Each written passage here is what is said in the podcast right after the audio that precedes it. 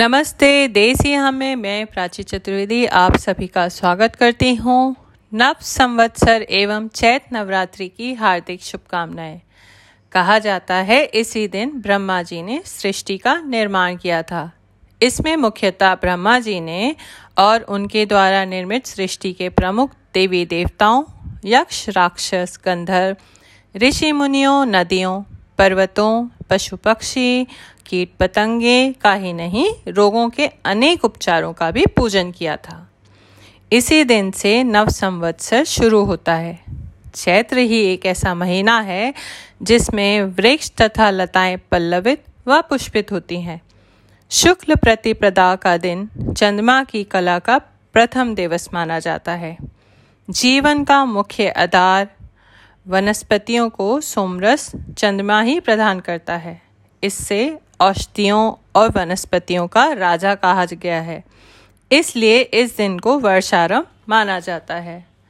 आंध्र प्रदेश, कर्नाटक, महाराष्ट्र में लोग घरों के बाहर आम की पत्तियों से बनी बंधन भार सजाते हैं और सुखद समृद्धि जीवन की कामना करते हैं। उगादी के दिन ही पंचांग तैयार होता है।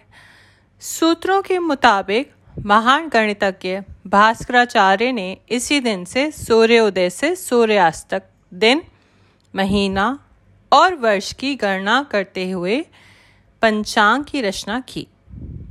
चैत्र मास की शुक्ल प्रतिपदा को महाराष्ट्र में गुड़ी पड़वा कहते हैं।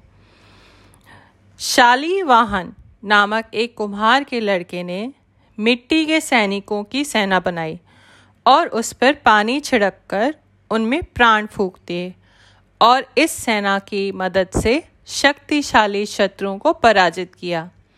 इस विजय के प्रतीक के रूप में शाली वाहन शक का प्रारंभ हुआ। कई लोगों की मान्यता यह भी है कि इसी दिन भगवान राम ने वानरराज बाली के अत्याचारी शासन से दक्षिण की प्रजा को मुक्ति दिलाई। बाली के त्रास से मुक्त हुई प्रजा ने घर घर ध्वज यानी गुड़िया फहराई और उत्सव मनाया। आज भी महाराष्ट्र के घर के आंगन में गुड़ी खड़ी करने की प्रथा है, इसलिए इस दिन को गुड़ी पड़वा नाम दिया गया। आशा करती हूँ आपको पॉडकास्ट पसंद आया होगा। फिर से नव वर्ष की सभी को बहुत बहुत शुभकामनाएं। नमस्कार।